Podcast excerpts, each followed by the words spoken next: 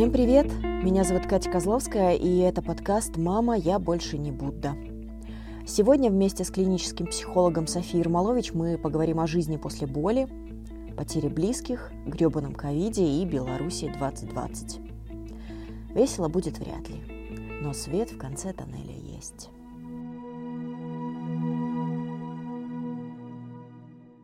Софи клинический психолог, моя коллега-радиоведущая, и вообще, и вообще, и вообще. Софи волонтерила на Окрестина и почувствовала все это на своей э, коже и всей собой. Можно говорить, как, ей, да, как шкуре. Я пыталась вуалировать. Да нет, он висит, сушится. Вот, поэтому кто, если не ты, понимаешь и чувствуешь э, жизнь после боли, надо это озвучить, э, сегодня вот девятый день, как умерла моя бабушка, и я, конечно, хотела бы, чтобы люди нашу беседу не слушали, потому что я надеюсь, что человек в лучшем состоянии себя, в каком-то классном ресурсе, вряд ли будет гуглить подкаст «Жизнь после боли», да? Я надеюсь, что нас послушает какое-то малое число людей, у которых действительно болит. Хотела бы поговорить о том, как пережить э, если можно сказать, гармонично э, смерть близкого человека или смерть просто человека, как вот в случае, я не знаю вообще, насколько корректно об этом говорить, э, смерть Ромы Бондаренко, которую переживала вообще вся Беларусь, и, и не только его. Я вот читала тоже про стадии проживания боли, я гуглила, как мне сделать так, чтобы мне стало немножко радостнее жить. Я, конечно, нахожусь еще в, нормальной, в нормальном состоянии себя. Я э, всего лишь там э, э, немножко потормаживаю, у меня трясутся руки, я плохо сплю. Но в целом я э, не размазана в говно. Ну, размазана, но не... Ну, короче, разная консистенция бывает. Мне очень больно и тяжело, и я пытаюсь со всех сторон охватить э, происходящее, потому что у меня тоже мама, которая очень сильно переживает уход э, нашей бабушки. Это все неожиданно, хотя, конечно, тяжело говорить о неожиданности в контексте пандемии, когда все люди так или иначе, каждый, наверное, уже сейчас столкнулся. Нет уже человека, как я помню, когда в июне говорили, ну вот у тебя есть знакомый, который заболел ковидом? Ну вот нет, значит ничего и не происходит, типа херня какая-то. Мне кажется, сейчас каждую семью это зацепило. Возможно, э, и хотелось бы в это верить, что многие прошли без потерь, только временной потери обоняния отделались, но кто-то нет тема это неудобная, и когда ты говоришь, что лучше этот подкаст прослушать малое количество людей, нет, мне кажется, что лучше этот подкаст пусть прослушает большее количество людей, потому что если у тебя отложатся какие-то механизмы а, действий, когда ты в здравом уме и твердой памяти, угу. вполне вероятно, что что-то на подкорке сработает, если будет прям плохо. К сожалению, у нас не учат какому-то, знаешь, такому психогигиене, психологическому здоровью. Да вообще как будто бы не принято. Да вообще не принято говорить о душе. Что говорят люди? Плохо, выпей. Да. Отлично. Плачешь, не плачешь, как мы уже обсуждали. Нет, просто вопрос да. в том, что все сводится к культуре плохо, выпей. И mm полегчает. Или там, не знаю, с подружкой поговори. Нет, оно так не работает, потому что, ну, в итоге что мы имеем? Мы имеем объективно нацию, у которой проблема с алкоголем, угу. которая привыкла заливать свои проблемы. А ведь алкоголь на самом деле не антидепрессант, это мощнейший депрессант, потому что он вызывает как раз-таки именно депрессивные механизмы в организме человека. Потому что ну, э, он не способствует тому, чтобы у нас там накапливался серотонин, дофамин и все это правильно, гармонично вырабатывалось. Наоборот, он способствует более быстрому расщеплению этого всего, плюс это интоксикация, плюс это большая нагрузка на организм, плюс это нагрузка на вегетативную нервную систему. В общем, короче, э, алкоголь это Бухать не зло. Да, угу. бухать зло, я скажу как есть. Любое горе это как болезнь, только болезнь э, душевная. Потому что все э, боятся говорить вот о каких-то психологических проблемах, потому что они прямо ассоциируется с какими-то патологиями сразу Как будто ты нездоров. Да, да, да. И люди стесняются, что а, вот э, быть какими-то юродивыми, быть какими-то такими вот отверженными. Mm-hmm. Потому что у человека на самом деле есть э, три врожденных страха. Это страх смерти, страх сойти с ума и страх быть отвергнутым. И вот этот вот страх быть отвергнутым и заставляет людей надевать какую-то маску безразличия, маску какого-то такого цинизма, как это модно угу. сейчас, и маску всего прочего, обесценивать, приумалять свой эмоциональный интеллект, задавливать свою эмпатию. И вот это вот все в конечном итоге, оно э, делает, превращает людей в таких роботов каких-то. С... Хотя горе есть у каждого человека – и вот это вот горе, оно заталкивается глубоко внутрь, потом оно вылазит какими-то болезнями, угу. еще чем-то. Поговорим о ситуации конкретно у человека случилось горе. А, вообще такая небольшая м- ремарка. Э, очень много проводилось исследований того стадии горевания. Я думаю, о них слышали многие. Ну да, когда а, там а, отрицание, торг, да? Гнев, Гнев, отрицание, торг, депрессия, принятие. принятие. Но угу. это самые такие, иногда немножко отличается перевод. А, это есть еще другие градации, но это самое общепринятое. Ее разработала Элизабет Кюблер-Росс. И в 69 году прошлого века она выпустила книгу «Смерть и умирание». Вообще а, Кюблер-Росс была доктором, которая работала непосредственно с людьми, находящимися вот-вот-вот э, одной ногой на том свете. Uh-huh. И э, Кюблер-Росс заметила одну штуку, что больше всего эти люди сожалели о том, что чего-то не сделали.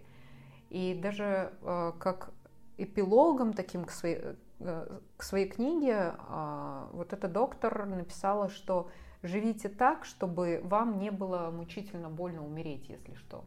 И что-то в этом есть, потому что люди чаще всего э, боятся именно скорее не оставить ничего после себя. Э, есть эти пять стадий, да, то есть это когда мы гневаемся. Э, для чего вообще это все нужно?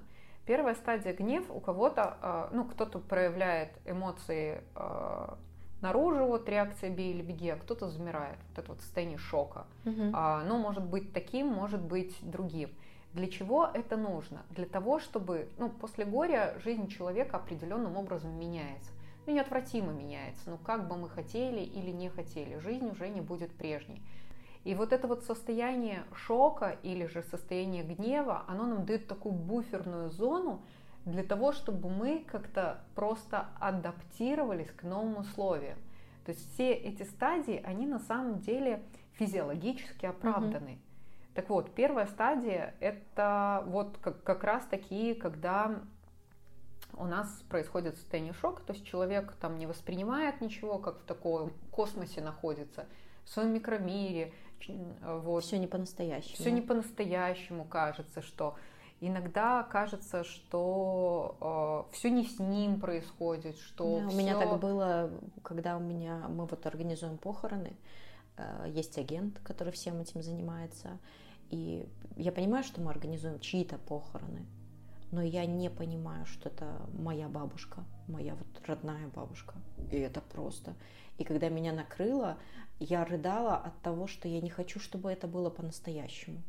Я не хочу, вот по-детски, я не хочу. Давайте этого не будет. Вот так вот у тебя закончилась первая фаза. Вот фаза шока и фаза гнева, она заканчивается обычно бурным выходом эмоций. И важно, чтобы она так закончилась, потому что я могу сказать, что застревание может произойти на любой фазе, и это не всегда, э, вернее, всегда нехорошо. Потому что когда человек застревает, то у него идет все больше и больше разрыв с реальностью. Самое интересное, что фазы могут повторяться, чередоваться. Так вот, стадия... То есть это не линейное какое-то движение по фазам, что ты сегодня ты в шоке, завтра тебя там ты погневался, потом тебя... Но это э, в идеальном мире. Uh-huh. Вообще может быть такое, что человек дошел до принятия, а потом бабах, э, какое-то резкое воспоминание или какой-то триггер, и он опять вваливается вот в первую стадию. Ты как раз-таки на своем примере рассказала, что вот у тебя вот вначале был Э, такой, такое освобождение, катарсис, а когда ты заплакала, но потом ты начала говорить, нет, нет, я не хочу. Я не хочу. Это отрицание, да, то есть мы отрицаем, этого нет, бабушка есть. И вот часто даже люди приходят на похороны, и они смотрят на человека лежащего, который mm-hmm. лежит, да, они не осознают, что это близкий человек. Угу. Они просто не узнают его. Им кажется, что это ну какой-то человек лежит. Да, страшно, неприятно, но вот такое стадия, типа, ну, это не Я человек. читала, что даже э, почему вот все эти ритуальные всякие штуковины, почему традиция э, целовать, касаться там рук, для того, чтобы на физическом уровне осознать, что человек ушел. Ну, то есть вот как стадия, когда ты должен взглянуть на правду. Э, и э, я во-первых, она была такая красивая, София, тебе клянусь. Она просто как вот, а, ангел. Как ангел невероятный какой-то, и какая-то такая счастливая, и какая-то... Э, я вот даже в жизни обыкновенной давно не видела бабушку настолько в хорошей форме, как бы это сейчас не звучало. Но даже вот в этой ситуации, даже видя, что это моя прекрасная бабушка, а, как будто бы такая запоздалая реакция на то, что это прям по-настоящему происходит. Вот сейчас, это здесь. На самом деле, а, я вообще считаю такую традицию, особенно когда детей там заставляют трогать покойников или целовать, я считаю это негуманным, честно. Мне это кажется негуманным, потому что похороны обычно происходят, ну, через день, через два. Человек банально еще первую фазу не пережил. Куда? Куда? Угу. Зачем? Зачем себя толкать еще раз на травматизацию? Зачем вторично себя травмировать?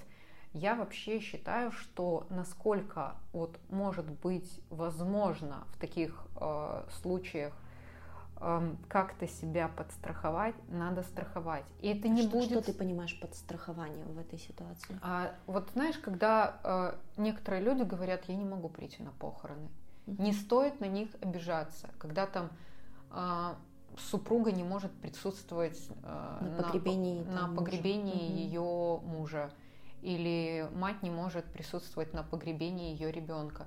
Это не потому, что они сволочи такие, это потому что психику нужно защищать. И мне кажется, что зачастую это может было бы гуманнее. Потому Но что... это не, э, как это сказать, не обострение стадии отрицания. А, потому нет. что, типа, ты не видел, э, этого не существует. Задача сохранить живых людей. Видеть, в принципе, мертвого человека – это сложно. А видеть родного мертвого человека – это сложно, сложнее в сто раз. Угу. И это травматизация. Это вот, знаешь, вот как, грубо говоря, доломать сломанную руку. Я не говорю, что э, такие погребальные штуки не нужны. Нет, э, я говорю о том, что если человек, ну вот прям совсем плох, Угу. Не стоит его нагружать и тем более винить, потому что мы в первую очередь должны спасти тех, кто остался жив. Задача сохранить психику. Ровно точно так же, если это, не дай бог, коснулось вас, ваша задача сохранить свою психику. Я всегда всем своим клиентам, пациентам привожу одну аналогию. Когда летишь в самолете, там рассказывают про кислородные маски. И вот говорят, сначала обеспечьте кислородом себя, потом вашего ребенка. Вот точно так же всегда думайте в первую очередь о кислороде для себя. И это не эгоизм, это не м, кощунственное отношение к миру. Просто если вы находитесь без кислорода, если вы находитесь не в ресурсе, если вы больны, вы, вы ни черта не, не можете угу. помочь другим. Да и вообще, собственно говоря, ну, в принципе, вы себя не спасете, еще других утопите. Поэтому все по своим силам.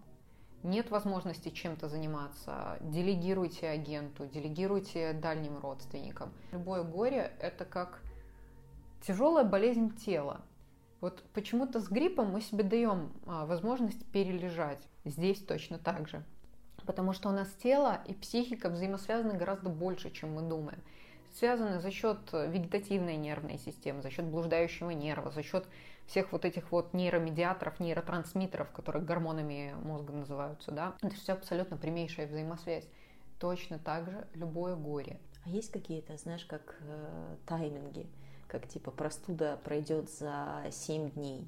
И вот э, точки же какие-то тоже отмеряют, типа там 9 дней, 40 дней, год, и считается, что через год человеку станет, который остался который потерял кого-то близкого, ему станет как будто бы полегче с каждой вот такой датой? Или это все очень э, индивидуально и так это не работает?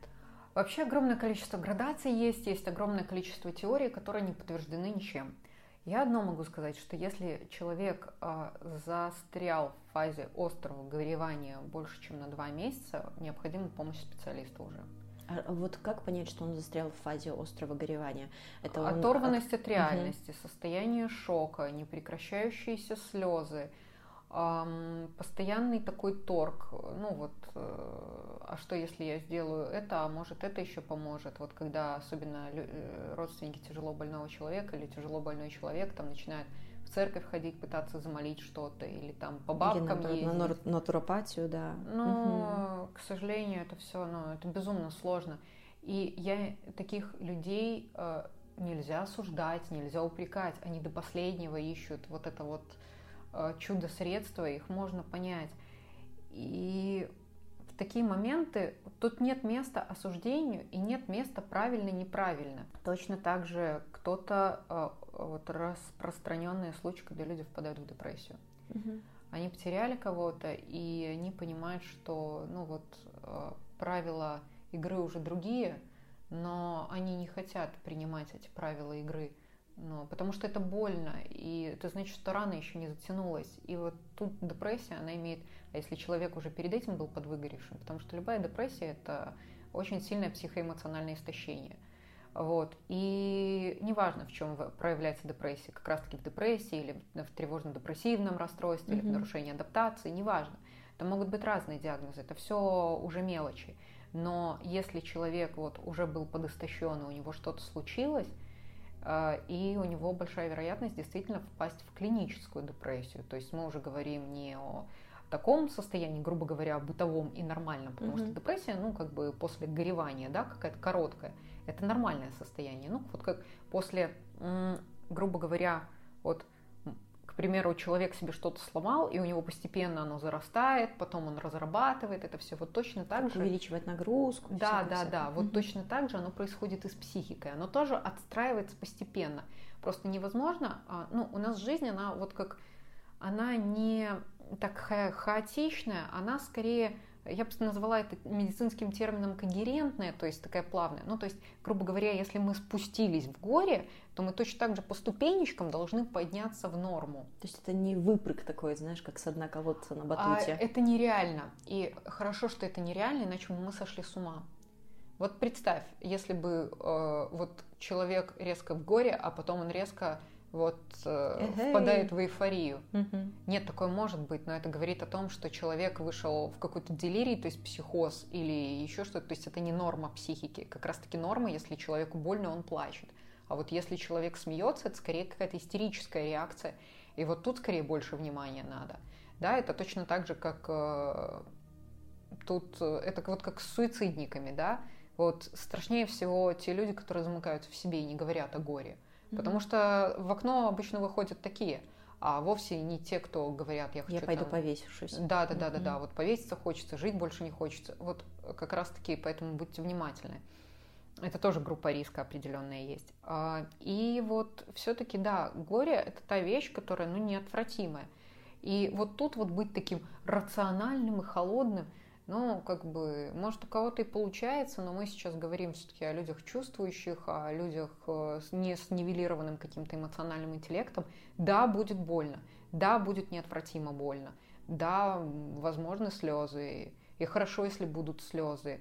Да, это надо будет перележать, да, это надо будет отгоревать, да, возможно, вы будете выдавать неадекватные реакции. Не надо этого бояться. Ровно как и не надо а, стыдиться – того, что ты слабый, или тебе нужна чья-то поддержка. Не надо бояться обратиться за помощью. Э, и не только к близким людям и друзьям, к психологу. Не, не надо э, бояться говорить о том, что больно. Единственное, вот важно, тут опять же очень важно не циклиться. Потому что чаще всего люди, э, они начинают говорить, говорить, говорить, говорить о боли, и таким образом происходит такая штука, как вторичная травматизация. То есть человек как бы переживает каждый раз это заново и угу. не дает вот этому перелому зарасти. То есть здесь очень важен баланс. Между есть... тем, чтобы говорить, но при этом не говорить слишком э, не уходить опять туда, да. потому что это идет потеря, ну, с такой с реальностью, с настоящим. То есть человек упускает то, что есть здесь сейчас. А ведь на самом деле остались живые у этого человека, там, к примеру, умер родитель, но остались дети. Или, не дай бог, умер ребенок, но остались другие дети. И они есть, и они происходят, и жизнь идет, а человек как бы застревает. И вот если человек застрял, то, ну, как бы помощь определенных специалистов нужна. Но Нужна... особенно, наверное, если он остается, бывают же ситуации, когда человек совсем один остается, а, допустим, это самое страшное. Умерли родители и у него нету детей, и, допустим, нету э, партнера, спутника жизни, и он остается в изменившихся совершенно условиях один. Ты знаешь, страшно переживать горе и травму в одиночестве. Я работала с пострадавшими, то есть, по сути, постоянно получала вторичную травматизацию. Я приезжала домой, садилась, смотрела в стену по 5-6 по часов, просто потому что было тяжело пережить. Ну, я приходила в пустую квартиру, и мне не с кем было об этом поговорить, тем, потому что там были личные истории людей, а я как специалист, я должна хранить конфиденциальность каждого человека, это этика. И за вот... что ты, прости, пожалуйста, за что ты вот цеплялась в этой э, ситуации? я не знаю, это даже не якорь, ну вот э, что нащупать, где, знаешь, когда ты становишься стареньким, тебе, э, если у тебя есть дети, которые о тебе заботятся, они там крепят, допустим, такие ручки, чтобы ты, выходя из ванной, за что-то зацепился и не рубанулся. За что ты эмоционально, проживая столько э, человеческих болей и свою, э, за что ты можешь уцепиться, чтобы выйти? Ну, в ситуации, когда я работала с пострадавшими, я, наверное, Эм, я просто переходила в состояние специалиста и отключала все личное. Я отключила, я просто договорилась сама с собой, что со своими эмоциями я разберусь потом. Это э, у многих людей, помогающих профессии, вот есть такое, как бы такая деперсонализация некоторая. То есть ты сам от себя отключаешься. И в тот момент, ну, ты для других. И я понимала, что если я хоть на минуту дам слабину, я уже никому не, могу, не смогу помочь. Я выйду из вот этого вот состояния драйва, да, ну, условного драйва, это не хороший драйв. А, я просто как бы, ну, не смогу больше никому помочь. Я понимала, что потом я какое-то время а, буду надолго на больничным. Дне. Ну, да, на дне. А, у меня это вылезло на телесном уровне. В итоге я полтора месяца практически была лежачей после этого. А, но это не важно уже было, на тот момент мне было важно помочь. А, ровно точно так же у меня был опыт уже много лет назад. А, я стала волонтером в детской онкологии. О, боже. И я много э, времени, это был не один год, я занималась детьми и родителями, которые приехали из других стран лечиться здесь. Я сделала спойлер, никто из моих подопечных не выжил. Это было страшно, я видела матерей через пять минут после того, как у них умирали дети. Я стояла рядом, и я понимала, что им ничего не могу сказать. И даже если этот человек... А, вот в тот момент я поняла, что существует еще этика смерти. Вот говорят, что всегда нужно человека уговаривать жить. Я в тот момент поняла, вот видела этих матерей, я понимала, что у них жизнь закончена. Понятно, можно сказать, они там еще себе деток нарожают. Фигня это все. И я поняла, что человек имеет право, это, наверное, я сейчас скажу циничные вещи, и, наверное, меня за это будут ругать в комментариях, но это как бы не имеет значения. Это сугубо мой взгляд. Но я знаю, что есть многие коллеги, которые тоже этого мнения придерживаются. Так вот, я считаю, что у каждого человека есть право на жизнь и есть право на смерть. Угу. Если человек реально этого хочет. Ровно точно так же а, были истории, когда особенно коллеги-медики с э, четвертыми стадиями онкологии, которые ну, понимали, что вот уже вот-вот-вот, и мучились от диких болей, и их привозили, к примеру, в стационар после, ну, в психиатрический стационар после неудачных попыток суицида. Мне кажется, это негуманно. А, потому что человек просто хотел уйти угу. просто хотел уйти. И, а тут его еще запирать в психиатрию при этом, при всем, это, это жесть, по-моему. И я не пропагандирую там эвтаназию, упаси господи, я не пропагандирую там суицидальные какие-то штуки, но я для себя это вынесла.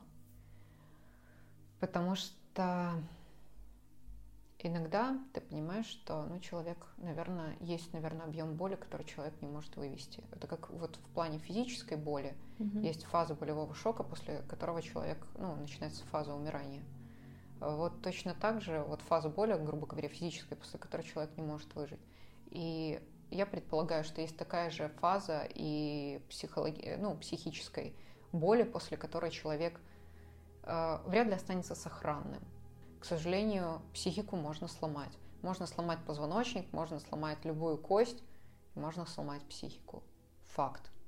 Так вот, э, возвращаясь э, к детской онкологии, я в какой-то момент поняла, что, э, что есть вообще вторичная травматизация. Это когда горе произошло не с нами, это когда горе произошло рядом. То есть мы как бы напрямую не мы участвуем. Свидетели горя как будто бы. Свидетели горя. А, и такое бывает горе локальное, бывает национальное. Вот мы, к примеру, практически все получили травматизацию, когда была немига, да. вот, когда давка на немиге была, а, когда взрыв метро был. Угу. Ну и такого много, ведь на самом деле было за 2020 год. Очень много вторичной травматизации мы тоже все получили. Ежедневная вторичная травматизация, мне кажется. Да, она продолжается. А я э, ее почувствовала на себе вот еще тогда в детском онкоцентре. А суть была в том, что когда ты постоянно видишь эту боль, э, ну, как бы тебе тоже начинает болеть. Э, Причем болеть хронически. И э, я еще, кроме этого всего, там каждый год работала снегурочкой. Угу. И иногда я становилась, э, скажем так, последним желанием детей увидеть Деда Мороза и Снегурочку. То есть э, я, допустим, вот тебе подходит медсестра и говорит, вот надо зайти в палату, там, к примеру, ребеночек пережил клиническую смерть, вот буквально вчера, но он вышел, и он очень хочет дождаться Деда Мороза и Снегурочку. И, скорее всего, его уже через часа два не будет. А, а ты заходишь в палату, ты, берешь за руку своего Деда Мороза, чтобы так полегче было. И заходишь в палату, а там еще его мама. И тебе этот ребенок говорит, а там такое существо уже, в котором жизнь еле держится, еле теплится, и тебя этот ребенок вот этими прозрачными ручками просит обнять. Он тебе говорит, что он тебя любит, и ты понимаешь, что ты ему тоже говоришь, что ты его любишь. И э, мама говорит, мама, сфотографируй нас. И ты понимаешь, что это, вероятно, последняя, последняя фотография. фотография в жизни. И мама точно так же улыбается, там вся в слезах, естественно, дрожащими руками начинает фотографировать. А, вот ты ему вручаешь подарок, который он уже не понимает, что это за подарок. Но ты вот последний вот этот вот теплый контакт. Или ты, допустим, тебе пытается рассказать стишок ребенок с трахеостомой. Угу. То есть, когда голоса фактически нет, когда трубка из горла торчит. Он очень хочет получить подарок, а он пытается тебе рассказать стишок. Вот так вот тяжело в таких моментах говорить, знаешь, типа из серии «Мир справедлив». Но такого нет. Всякое такое, потому что... В такие моменты ты реально а, отключаешься опять же от себя, то есть mm полностью диссоциируешься, и у тебя одна задача – дать детям праздник. Потому что неизвестно, будут ли у них еще новые годы в этой жизни. Вот и все. Понятно, что потом ты лежишь как побитая собака и скулишь. Угу. Я продолжила работать с Снегурочкой, но это было раз в год, и за год я восстанавливалась, но тему онкопсихология для себя закрыла навсегда. А, а как можно вот э, оста... оставшимся в живых, если так это можно назвать, как э, можно, не будучи э, психологом, психотерапевтом, помочь, например, там своим самым близким э, перенести потерю? Вначале... Просто присутствовать, свидетельствовать их горе и свое, и, я не знаю, коммуницировать, говорить, не зацикливаться. Есть ли что-то, что...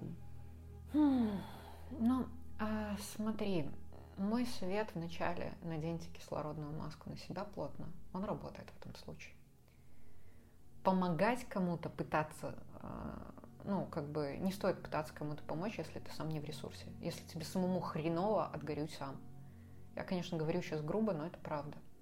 Если тебе самому плохо, Ну, ну, не пытайся вылечить бы другим. Мера плохо тоже есть. А, но это полумера. И тут нельзя мерить вот эти вот...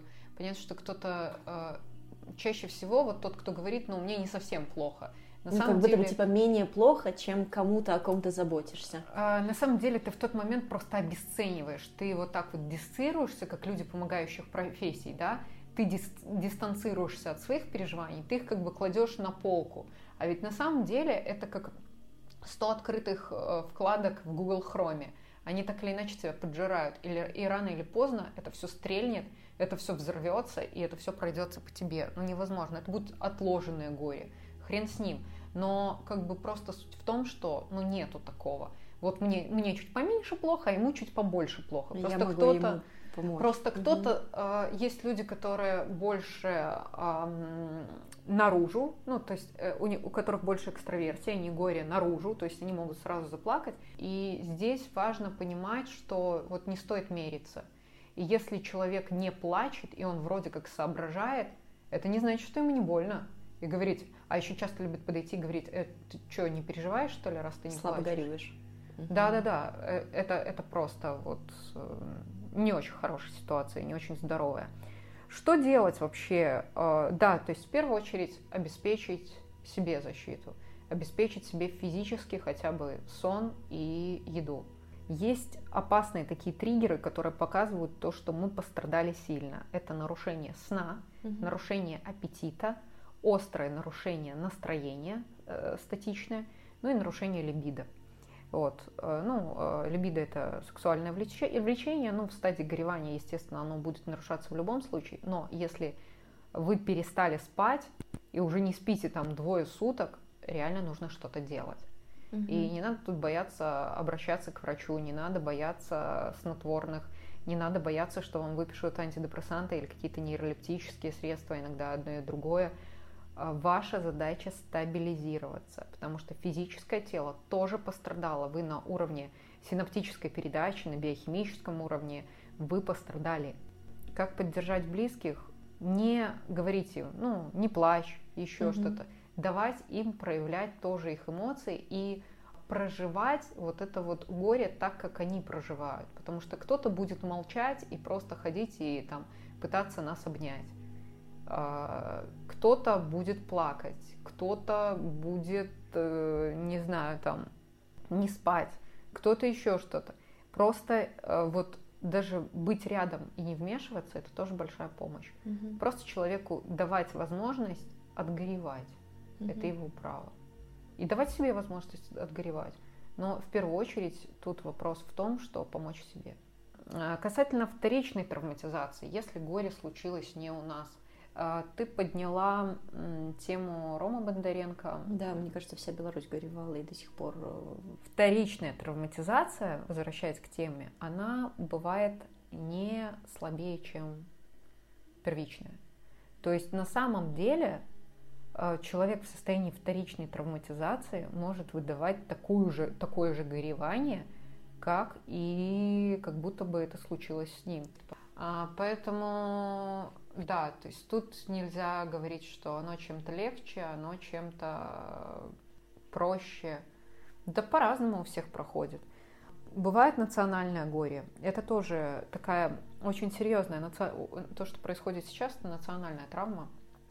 Об этом стоит говорить. И это штука не на один год. Я могу сказать даже не на пятилетку, скорее всего, даже на больше. А, Потому что первое вообще есть такая штука, как посттравматическое стрессовое расстройство. Мгм. Я думаю, сейчас все у себя нашли все симптомы, но на самом деле истинное оно встречается, к счастью, редко. Тот, тот же ПТСР, он бывает, ну вот сразу вылазит, да, но зачастую это через 6-8 месяцев первичная вылазка этого всего. Мгм. Вторичная вылазка это в районе 12 месяцев. То есть нас еще, вот, во-первых, начинают только первые подснежнички идти, а во-вторых, нас еще все веселье ожидает. Чем мы себе можем помочь, да? Если мы можем себе помочь. все, что мы можем сейчас сделать, это укреплять свое э, физическое и психическое здоровье, как бы не было сложно. Это первый момент, да. То есть э, укреплять тело, следить за режимом дня, следить за здоровьем, а, не уходить в такую ипохондрию, что проверяться на все болезни подряд. Нет. Очень важно вот высыпаться, давать себе, а, ну не перегружаться, давать себе возможность отдыхать, правильно питаться, это регулярные физические нагрузки. То есть самые простые вещи. В психиатрических стационарах во времена Второй мировой войны, это я сейчас уже такую делаю экскурс в историю, там же фактически кроме валерьянки лечить-то людей было нечем. Да и депрессантов каких-то не было. Людей чем лечили? Их лечили зарядкой, режимом дня, трудотерапией, то есть умеренной. Они там ну, что-то там выращивали на каких-то подсобных хозяйствах. Еще они общались между собой, они устраивали какие-то праздники, ну, такие вот, типа там, вот как детский лагерь. Вот у них был санаторный вариант.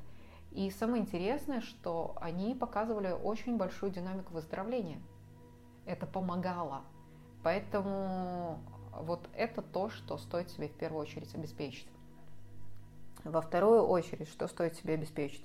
Инфодетокс. Ребят, вот когда мне говорят, что я ж не могу не читать новостей, от того, что ты читаешь новости и стрессуешь, ты ни хрена не меняешь ситуацию. Ну, знаешь, какой появляется тогда? Появляется вина, э, что я не часть команды, я не часть людей, которые выходят, что-то делают. Я а, как будто так... бы праздно существующий этот вупсень из мультика про Лунтика. И я недостаточно хороший гражданин своей страны, которая находится в переменах. А, ну, слушай, мне кажется, что самое лучшее, что каждый из нас сейчас может сделать для нашей страны, это прийти в состояние покоя, потому что наш мозг, он такой сука, парадоксальный. А, он может либо паниковать, либо рационально мыслить. Если мы в панике, мы не можем рационально соображать. И мы так хаотично, «А, что делать? И как можно с чем-то справиться, как можно что-то исправить, если ты, короче, сам не в Минько, угу. сильно не в Минько. И чем ты спокойнее, чем ты более такой сбалансированный, тем а, вокруг люди будут балансироваться за счет тебя. Потому что так ты можешь быть еще одним из паникующих. А бесконечным а, листанием новостей как бы слезами горя не поможешь. Ты ни черта не делаешь, кроме того, чтобы истощать свою психику еще mm-hmm. больше.